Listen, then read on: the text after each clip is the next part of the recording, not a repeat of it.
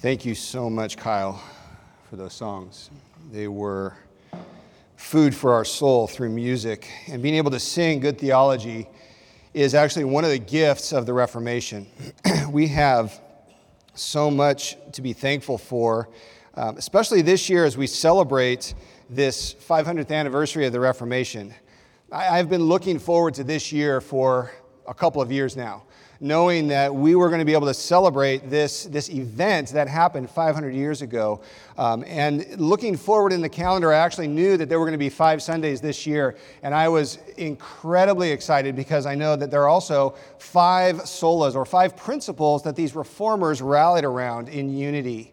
Sola Scriptura, which we heard Sergio expound on last week, that uh, the authority of any person only comes from Scripture alone. No man, no pope, no council, no creed, no nothing except Scripture. Sola fide, which we're going to be talking about this morning, faith alone, salvation or justification is by faith alone. Sola gratia, which we're going to talk about next week, that is through grace alone. And then we go on to solus Christus, that it is found in Christ alone. And then lastly, soli Deo Gloria, so that it is to the glory of God alone. So the topic for today is sola fide, or faith alone. This has everything to do with the gospel and justification. It is the second of the five solas, and to them, to the reformers in 1500s and the 1600s, the only thing that mattered was getting the gospel right. And that is a topic that I am very excited about. Obviously, you saw all the kids with the t shirts on, and my wife, and, and this is something that we studied back in June. We had a retreat, and we had the opportunity to dive into Scripture over these five principles over the course of three days and look what does the bible say about these things why does it matter though why does it matter to us? If you were to ask a, a, church today, why does the Reformation matter? Unfortunately, many churches wouldn't have an idea. So many professing Christians have no idea why a dead German lived, that lived 500 years ago is so important, let alone secular society. They have no idea why a guy that lived so many years ago has any relevance for us today, especially when he lived in Germany. But he does matter. And the Reformation matters because of what Pastor Patrick said last week. What we do here as Christ Bible Church, what we have done today, is because of what Martin Luther did 500 years ago. In reforming the church, he gave us the ability to have the Bible in our own language, to preach to you in the vernacular, to be able to enjoy the communion, to see people baptized. This is why the Reformation matters, and this is why it still matters. So, what exactly did Martin Luther do that was so important 500 years ago? To answer that question, I want to take you on a very quick tour of Christian history 1,500 years in five minutes. You ready? All right, let's go. We're going to go to Acts chapter 20. Acts chapter 20. If you have your Bibles, we're going to go through a real quick tour in the Bible. We're going to start in the book of Acts. This is Luke's account of Paul and Peter and the, and the apostles and what the Holy Spirit did through them in the early church. By this time in Paul's ministry, he's heading back to Jerusalem, but he has to make one stop in Ephesus. And in Acts chapter 20, beginning in verse 8, 17, he uh, says that from Miletus he sent to Ephesus and called to him the elders of the church, the Ephesian church. And they had come to him. He said to them, You yourselves know from the first day that I set foot in Asia how I was with you the whole time, serving the Lord with all humility and with tears with trials with, which came upon me through the plots of the Jews how I did not shrink from declaring to you anything that was profitable and teaching you publicly and from house to house, solemnly testifying to both Jews and Greeks of repentance toward God and faith in our Lord Jesus Christ. And now, behold, bound by the Spirit, I am on my way to Jerusalem, not knowing what will happen to me there, except that the Holy Spirit solemnly testifies to me in every city, saying that bonds and afflictions await me.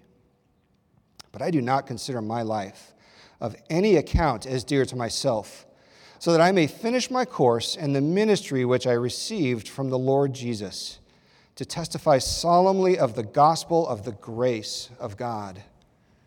And now, behold, I know that all among you, all of you, among whom I went about preaching the kingdom, will no longer see my face. Therefore, I testify to you this day that I am innocent of the blood of all men, for I did not shrink from declaring to you the whole purpose of God. Be on guard for yourselves and for all the flock among you, which the Holy Spirit has made you overseers to shepherd the church of God, which he purchased with his own blood. I know that after my departure, savage wolves will come in among you, not sparing the flock. And from among your own selves, men will arise, speaking perverse things to draw away the disciples after them. Therefore, be on the alert, remembering that night and day, for a period of three years, I did not cease to admonish you, each one of you, with tears. Paul is warning the Ephesian elders I have stood on Scripture alone as my authority. I have taught you the Word of God. I have taught you the gospel from Scripture. And yet I know that within your lifetime, it is going to become distorted. Fast forward to Paul in prison writing to Timothy, 2 Timothy chapter 3, verses 12 to 15.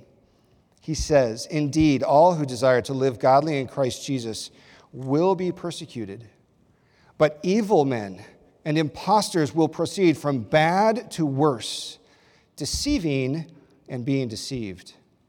You, however, continue in the things you have learned and become convinced of, knowing from whom you have learned them, and that from childhood you have known the sacred writings, which are able to give you the wisdom that leads to salvation through faith, which is in Christ Jesus.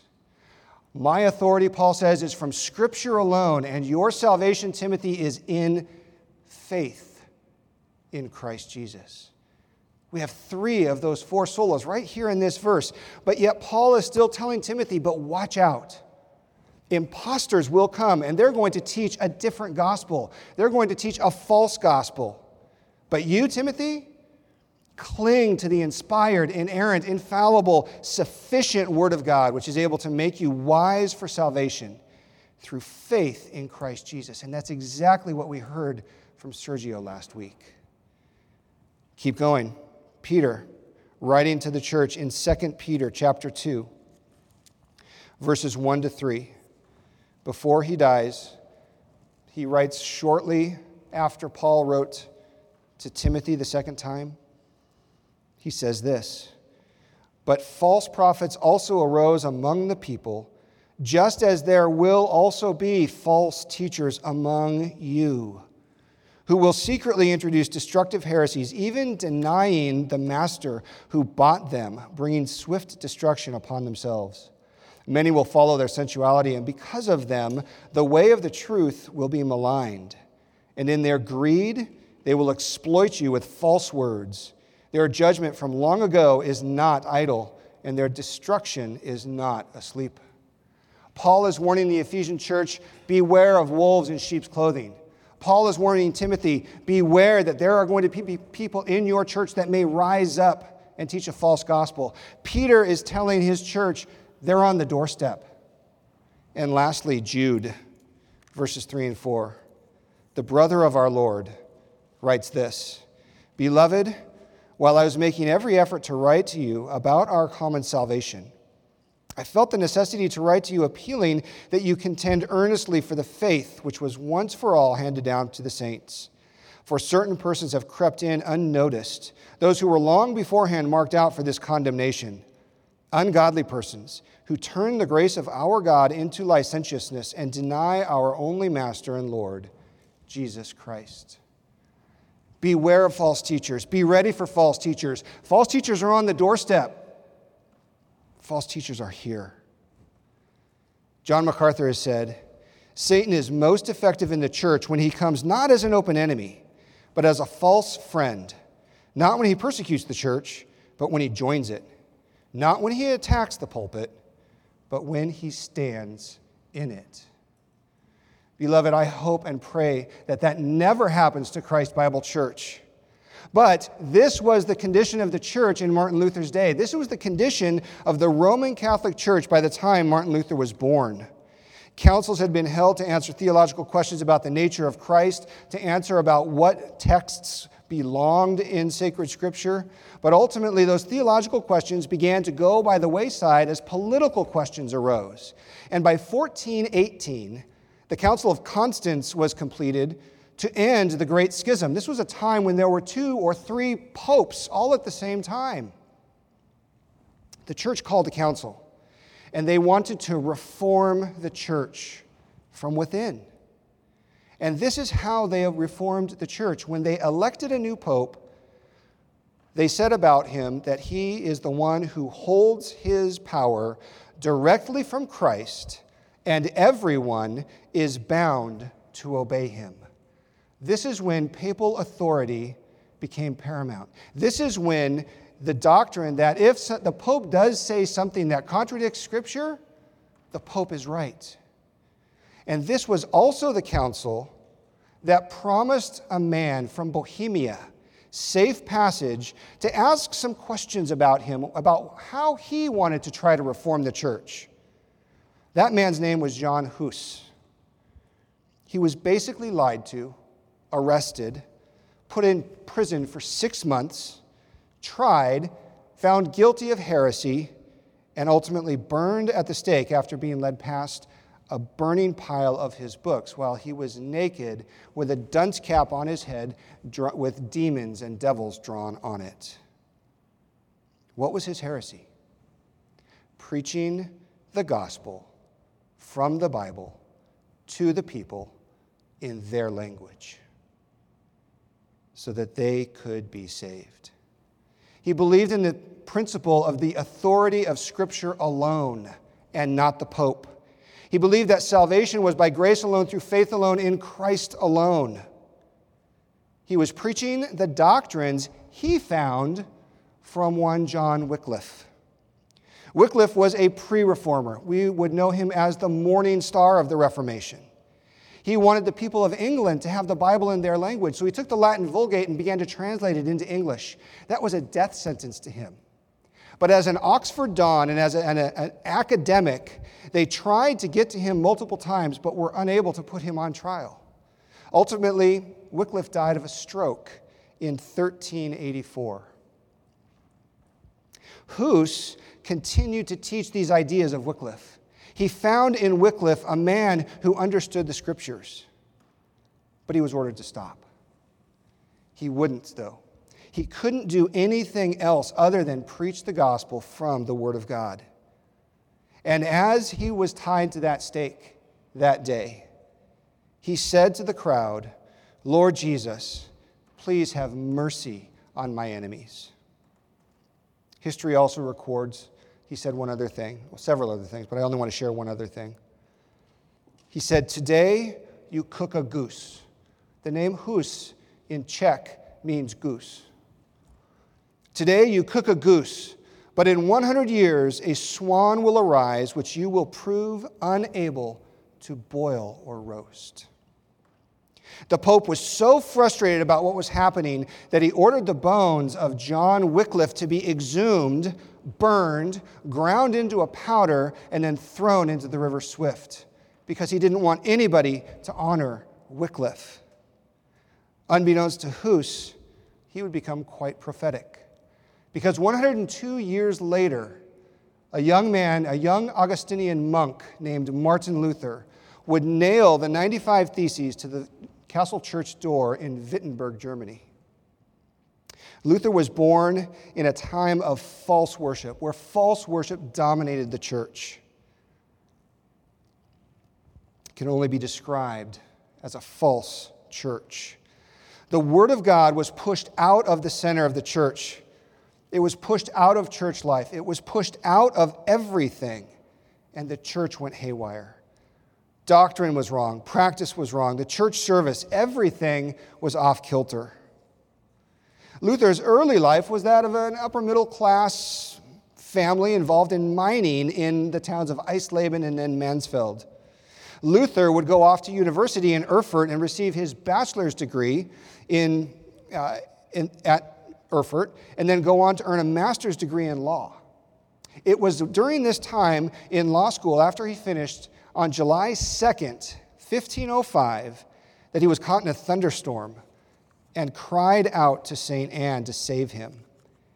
He made a deal at that time that if he didn't die, he would become a monk. Well, Luther didn't die. So he threw a party, gave away all his law books, and entered the monastery in Erfurt. He was a very devout monk. And through all that time, he thought that he could attain justification through his monkery. He said this If ever a monk got to heaven by monkery, I was that monk. Luther was so attuned to his own sinfulness that he would spend hours in the monastery confessional asking for absolution from his sins.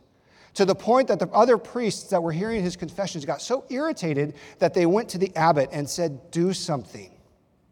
So, this very wise abbot, Johann von Staupitz, recognizing Luther's potential for the church, if, if only he could get over himself, decided to have Luther begin to study and teach the Bible. He figured if Luther was so busy studying Scripture that he wouldn't have busy, be busy being so self examinatory. He wouldn't be so introspective. The other thing that he wanted to make sure to have Luther do was go on a pilgrimage to Rome. So Luther did this. Luther went to Rome. He crawled up those stairs on his knees. He did everything that a normal pilgrim would do in Rome. And at the end of his time in Rome, seeing all of the decadence, seeing all of the hypocrisy, seeing all of the things in Rome that did not jive with what he was learning in Scripture, he says, Who knows if any of this is true? This is the Luther that comes back from Rome and continues to study Scripture. Von Staupitz reasoned that he needed to continue his studies because he was so gifted at teaching. So he did. Luther studied the Psalms. He studied Galatians, Romans, Hebrews. He earned a master's in theology and then ultimately a doctorate. All the while being driven back to the writings of Augustine and then ultimately to Paul to answer the question how would I be saved? It was also during this time that there was a man in Wittenberg by the name of Johann Tetzel. And John Tetzel was commissioned by the Pope to receive indulgences because you see, there was this building in Rome that was being built. It was called St. Peter's Cathedral. And inside of St. Peter's, St. Peter's Cathedral, Cathedral, there was a chapel called the Sistine Chapel. And when Martin Luther was there, he saw in the Sistine chapter that there was a scaffolding built. And on this scaffolding, there was a man that was laying down on his back painting the ceiling. And that man's name was Michelangelo. And Michelangelo did not work for free. So the Pope had to raise money to continue all of this grand building scheme. So he came up with the idea of selling indulgences. Johann Tetzel came up with the, this little ditty, if you will. When a coin in the coffer rings, a soul from purgatory springs. You see, what they wanted to do was get their loved ones out of purgatory into heaven. So Johann Tetzel said, Look, if you throw a coin in here, when it rings the coffer, guess what? Your loved one's going to get out of purgatory. They raised thousands, tens of thousands, hundreds of thousands of ducats for the Pope in this way. Luther had enough. He couldn't handle it anymore. And he decided that he was going to do something about it. And this is what he said when he began his dis- disputation. He says, Out of love for the truth and from desire to elucidate it, the Reverend Father Martin Luther, Master of Arts in Sacred Theology and ordinary lecturer therein at Wittenberg, intends to defend the following statements and to dispute on them in that place. Therefore, he asks that those who cannot be present and dispute with him orally shall do so in their absence by letter. In the name of our Lord Jesus Christ, amen. And he start, starts his dispute this way When our Lord and Master Jesus Christ said, Repent, he willed the entire life of believers to be one of repentance. Thus began the dispute that has become known as the Protestant Reformation. When Luther penned and nailed those 95 Theses on the castle church door in Wittenberg, he may not have fully understood what the doctrine of sola fide meant. But as he continued to study the Word and teach the letters of Paul, and then the Psalms for a second time, he came to embrace the doctrine upon which the entire Reformation hinges. Scripture alone, the doctrine of Scripture alone, is considered the material principle of the Reformation, the sole authority for life and knowledge of salvation. Faith alone is the formal principle. This is the central teaching of the Reformation and the gospel. Today, I want to look at four questions about saving righteousness of God about the saving righteousness of God through faith alone. Four questions about the saving righteousness of God through faith alone from the text that Martin Luther could not get past in Romans. If you have your Bibles, turn to Romans 1, and we're going to read Romans 1 16 and 17 this morning. Paul writes, For I am not ashamed of the gospel, for it is the power of God for salvation to everyone who believes, to the Jew first and also to the Greek.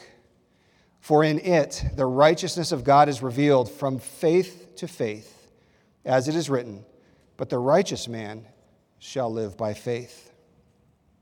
Luther didn't stop there, though. He continued reading in Romans. And in Romans 3, Paul writes this, verse 21.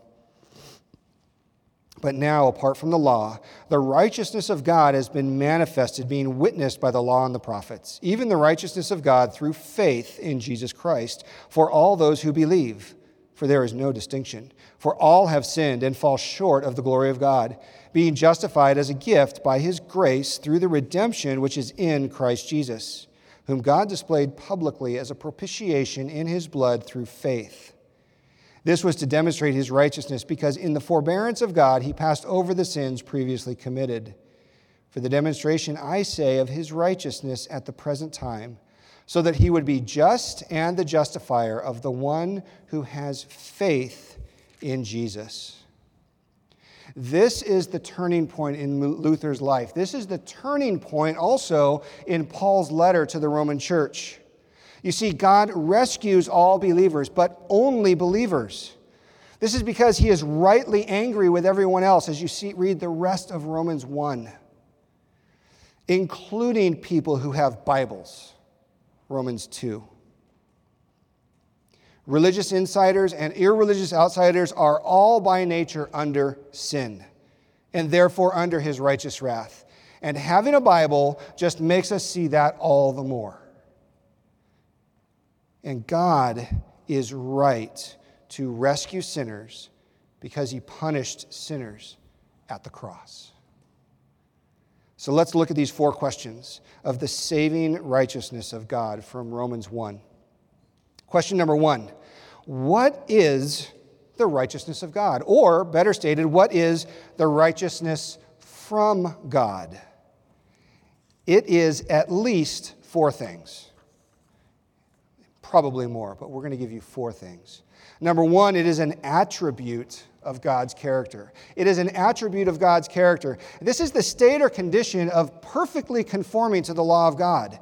It is per- conforming perfectly to God's holiness. This is an alien righteousness. This is a righteousness that we cannot attain on our own. We cannot grasp it, we cannot hold it, we cannot earn it, we cannot purchase it, we don't deserve it. There is nothing that we can do to gain this righteousness except by God imputing it to us, placing it upon us, giving it to us. In 1545, Luther wrote an introduction to his collected works in Latin. And this is what he had to say about this verse. It's This is rather long, bear with me. This is really important, though, because you need to hear Luther's words. Meanwhile, in that same year, 1519, so this is two years after nailing up the 95 Theses, I had begun interpreting the Psalms once again. I felt confident that I was now more experienced since I had dealt in university courses with St. Paul's letters to the Romans, to the Galatians, and the letter to the Hebrews. I had conceived a burning desire to understand what Paul meant in his letter to the Romans. But thus far, there had stood in my way not the cold blood around my heart, but that one word which is in chapter 1 the righteousness of God is revealed in it. I hated that word, righteousness of God which, by the use and custom of all my teachers, I had been taught to understand philosophically as referring to formal or active righteousness, as they call it, that righteousness by which God is righteous and by which he punishes sinners and the unrighteous. But I, blameless monk that I was, felt that before God I was a sinner with an extremely troubled conscience. I couldn't be sure that God was appeased by my satisfaction. I did not love. No, Rather, I hated the righteous God who punishes sinners. In silence, if I did not blaspheme, then certainly I grumbled vehemently and got angry at God. I said, Isn't it enough that we miserable sinners, lost for all eternity became, because of original sin, are oppressed by every kind of calamity through the Ten Commandments? Why does God heap sorrow upon sorrow through the gospel, and through the gospel threaten us with his justice and wrath? This was how I was raging with wild and disturbed conscience. I constantly badgered St. Paul about that spot in Romans 1 and anxiously wanted to know what he meant. Paul hated the gospel. I'm sorry, Martin Luther hated the gospel that Paul preached. Martin Luther railed against it. He says this I meditated night and day on those words until at last, by the mercy of God, I paid attention to their context. The righteousness of God is revealed in it as it is written the righteous person lives by faith. I began to understand that in this verse, the righteousness of God is that by which the righteous person lives by a gift of God, that is, by faith. I began to understand that this verse means that the righteousness of God is revealed through the gospel, but it is a passive righteousness. It is an alien righteousness. It is that by which the merciful God justifies us by faith. As it is written, the righteous person lives by faith. All at once, I felt that I had been born again and entered into paradise itself through open gates. Immediately, I saw the whole of Scripture in a different light. I ran through the scriptures from memory and found that other terms had analogous meanings. The work of God, that is, the, wor- the, that what God works in us. The power of God by which He makes us powerful. The wisdom of God by which He makes us wise. The strength of God, the salvation of God, the glory of God. I exalted this sweetest word of mine, the righteousness of God, with as much love as before I had hated it with hate. This phrase of Paul was for me the very gate of paradise Afterward, I read Augustine's On the Spirit and the Letter, in which I found that I had not dared hope for. I discovered that he too interpreted the righteousness of God in a similar way, namely, as that with which God clothes us when he justifies us. Although Augustine had said it imperfectly and did not explain in detail how God imputes righteousness to us, Still, it pleased me that he taught the righteousness of God by which we are justified. So, when Martin Luther nailed up those 95 Theses on the Wittenberg Castle Church door, he had not fully come to an understanding of what it meant to be justified, to be made righteous by faith alone. But he would understand that gospel of grace as he continued his search of Scripture, as he continued to read and study this book. So, what is righteousness? It is an attribute of God's character. Secondly, it is an activity of God's person. This is where we need to go to Romans 3, why I had you read that with me this morning. It is an activity of God's person. The righteousness of God is that central idea in Romans 3 21 through 26. He states it four times in those six verses. The righteousness of God is revealed publicly. And in these six verses in Romans 3, Paul gives us four ways that God shows us his righteousness. Look at Romans 3 21 through 26 really quickly. The first way is that the righteousness of God has been manifested, manifested or revealed. How? How did God reveal his righteousness? Short answer through his son, Jesus Christ. The writer of Hebrews in Hebrews 1 tells us that. John in 1 John 1 tells us that. Jesus Christ is the exact representation of God. It is the exact manifestation of God, of God's righteousness. Secondly, the law and the prophets testify to it. Verse 21 of Romans 3. They testify to it. We have clear revelation from the Old Testament. The law and the prophets is Paul's way of encompassing the entire teaching of the Old Testament. The Abrahamic covenant in Genesis 12, 15, 17, 22, the Mosaic or Israelitic covenant in Exodus 19, the Davidic covenant in 2 Samuel 7, the new covenant in Jeremiah 31, all point to justification through faith alone. The law and the prophets testify to it. Number three, God put forward Christ in a public display. What was that public display that Paul is talking about there?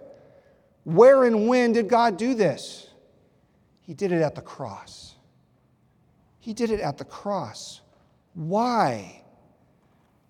And this is the fourth thing that God did. God did this to demonstrate his righteousness.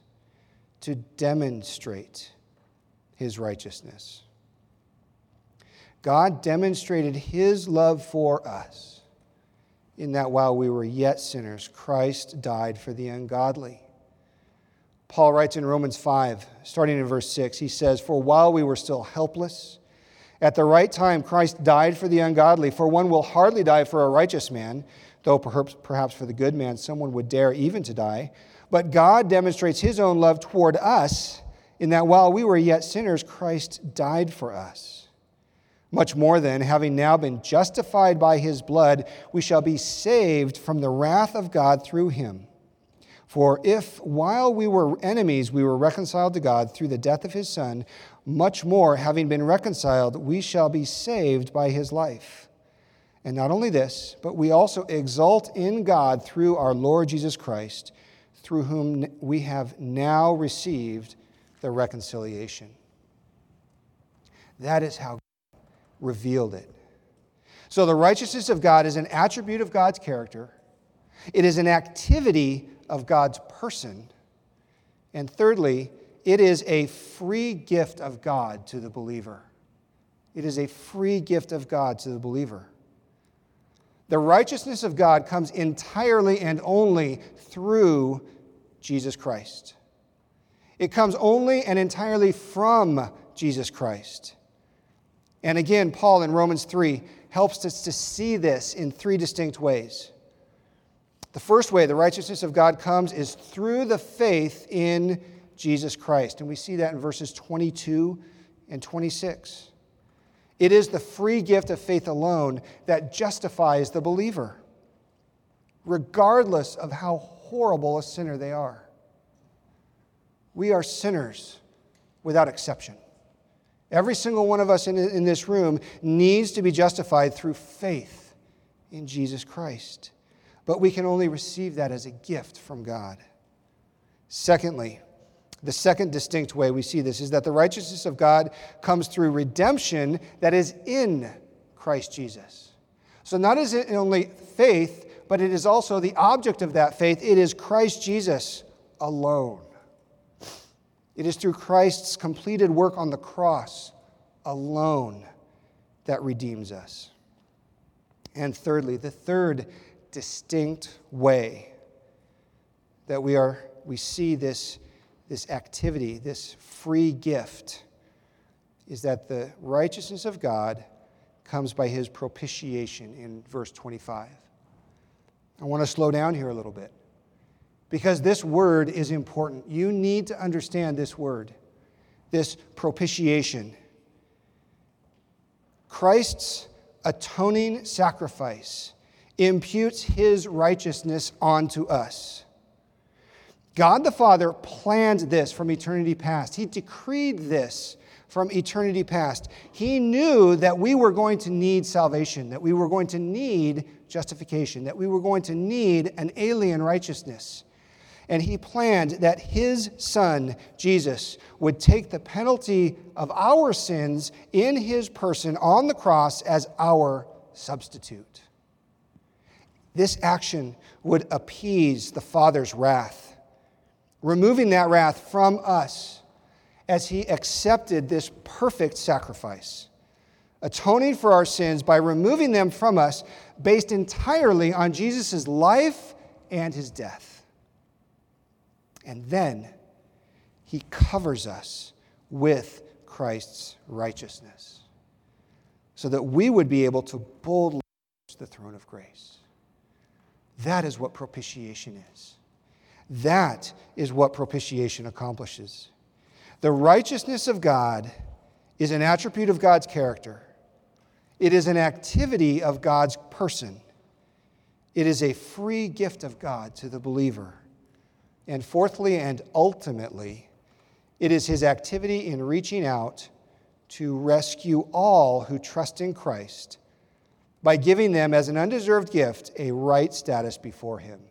Yes, that was a mouthful. Let me repeat that for you. It is his activity in reaching out to rescue. Reaching out to rescue. God's gift of Jesus on the cross was a rescue mission because we are all on our way to hell as sinners. God's wrath rests on sinners. But God rescues. And who does He rescue? All who trust in Christ. God rescues all who trust in Christ without exception. But not all without exclusion. I mean, I'm sorry, all without exclusion, but not all without exception.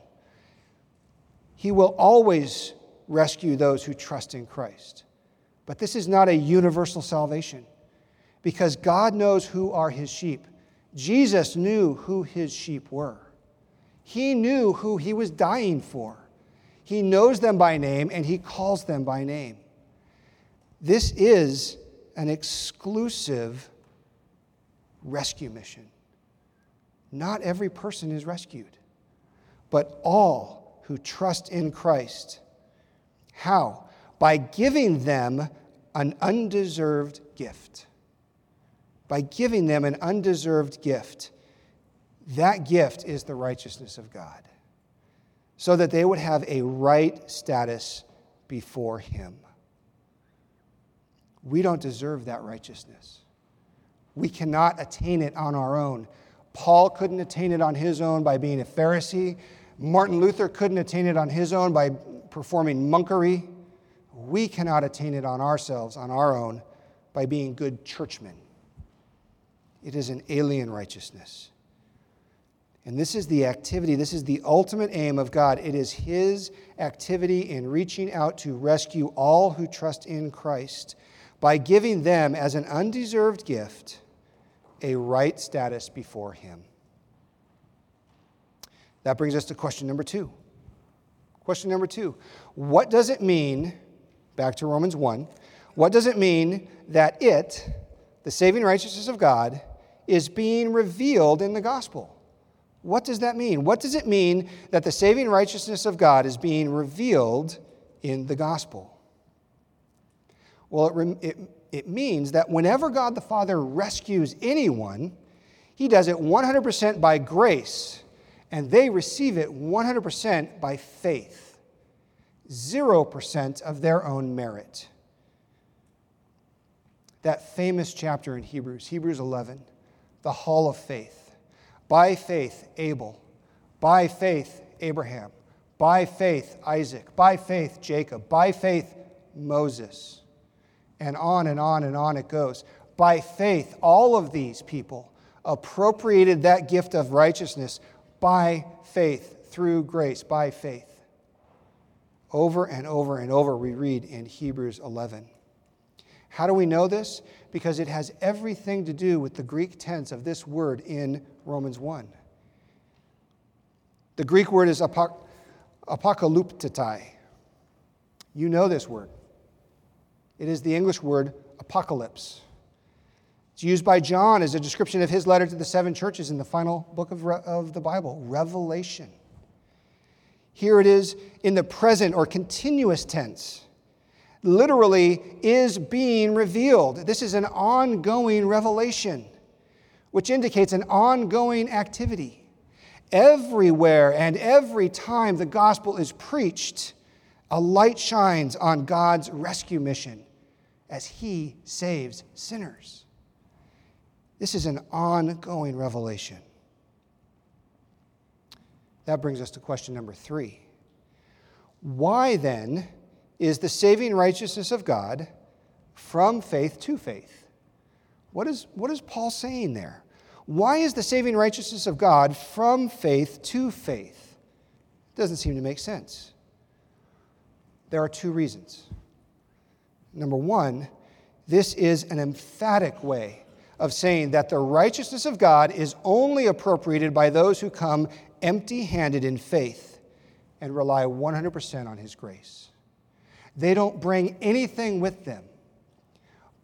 But, Lord, didn't we prophesy in your name? Didn't we do miracles in your name? Didn't we serve you in your name? Jesus says, I am going to say to those in the end times, away from me because I never knew you. I never knew you. You tried to get to me on your terms. You tried to get to me on your effort. You didn't come empty handed. That's the end of the Sermon on the Mount, Matthew 7. We must come empty handed from faith. And this ends up, number two, the second reason, ends up in the legal declaration of being declared not guilty. We are now not guilty before the throne, and the believer is now justified by grace alone and received through faith alone. But it's not just that you walk away not guilty, it is that you have been completely transformed and reclothed. This is Christian at Interpreter's House in John Bunyan's classic Pilgrim's Progress. As he is on his road, he reaches Interpreter's house, and Interpreter brings him in to show him the way of salvation. He shows him Christ on the cross. He shows him what is happening. He shows him people who are trying to appropriate that faith, that justification on their own, and they cannot do it, who get all the way to the celestial city only to be cast out because they've tried to do it on their own terms. And right before he leaves Interpreter's house, he is approached by three angels, if you will, who disrobe him, take off his filthy rags of sin, and put on new clothes, new garments to cover him in God's clothing, in Christ's righteousness, and give him the scroll that will allow him to enter into the celestial city as he goes on God's narrow path. That is from faith to faith.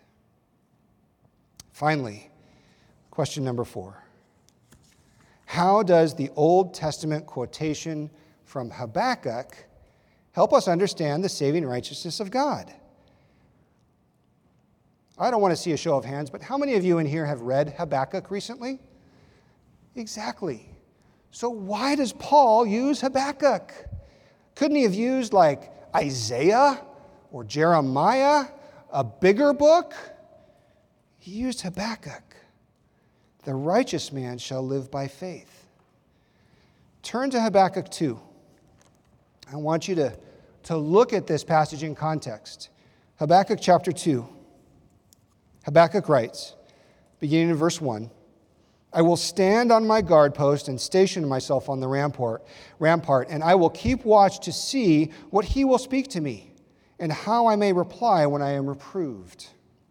Then the Lord answered me and said, Record the vision and inscribe it on tables tablets, that the one who reads it may run. For the vision is yet for the appointed time. It hastens toward the goal, and it will not fail. Though it tarries, wait for it, for it will certainly come, it will not delay. Behold, as for the proud one, his soul is not right within him, but the righteous will live by his faith. The proud one comes to God with his own self sufficiency justifying himself with his actions, with his attitudes, with his experience. But the righteous one, the one who is actually justified, will come in faith. He will come in faith. Paul writes to the churches in Galatia, Galatians 3 now that no, no, now that no one is justified by the law before God is evident, for the righteous man shall live by faith.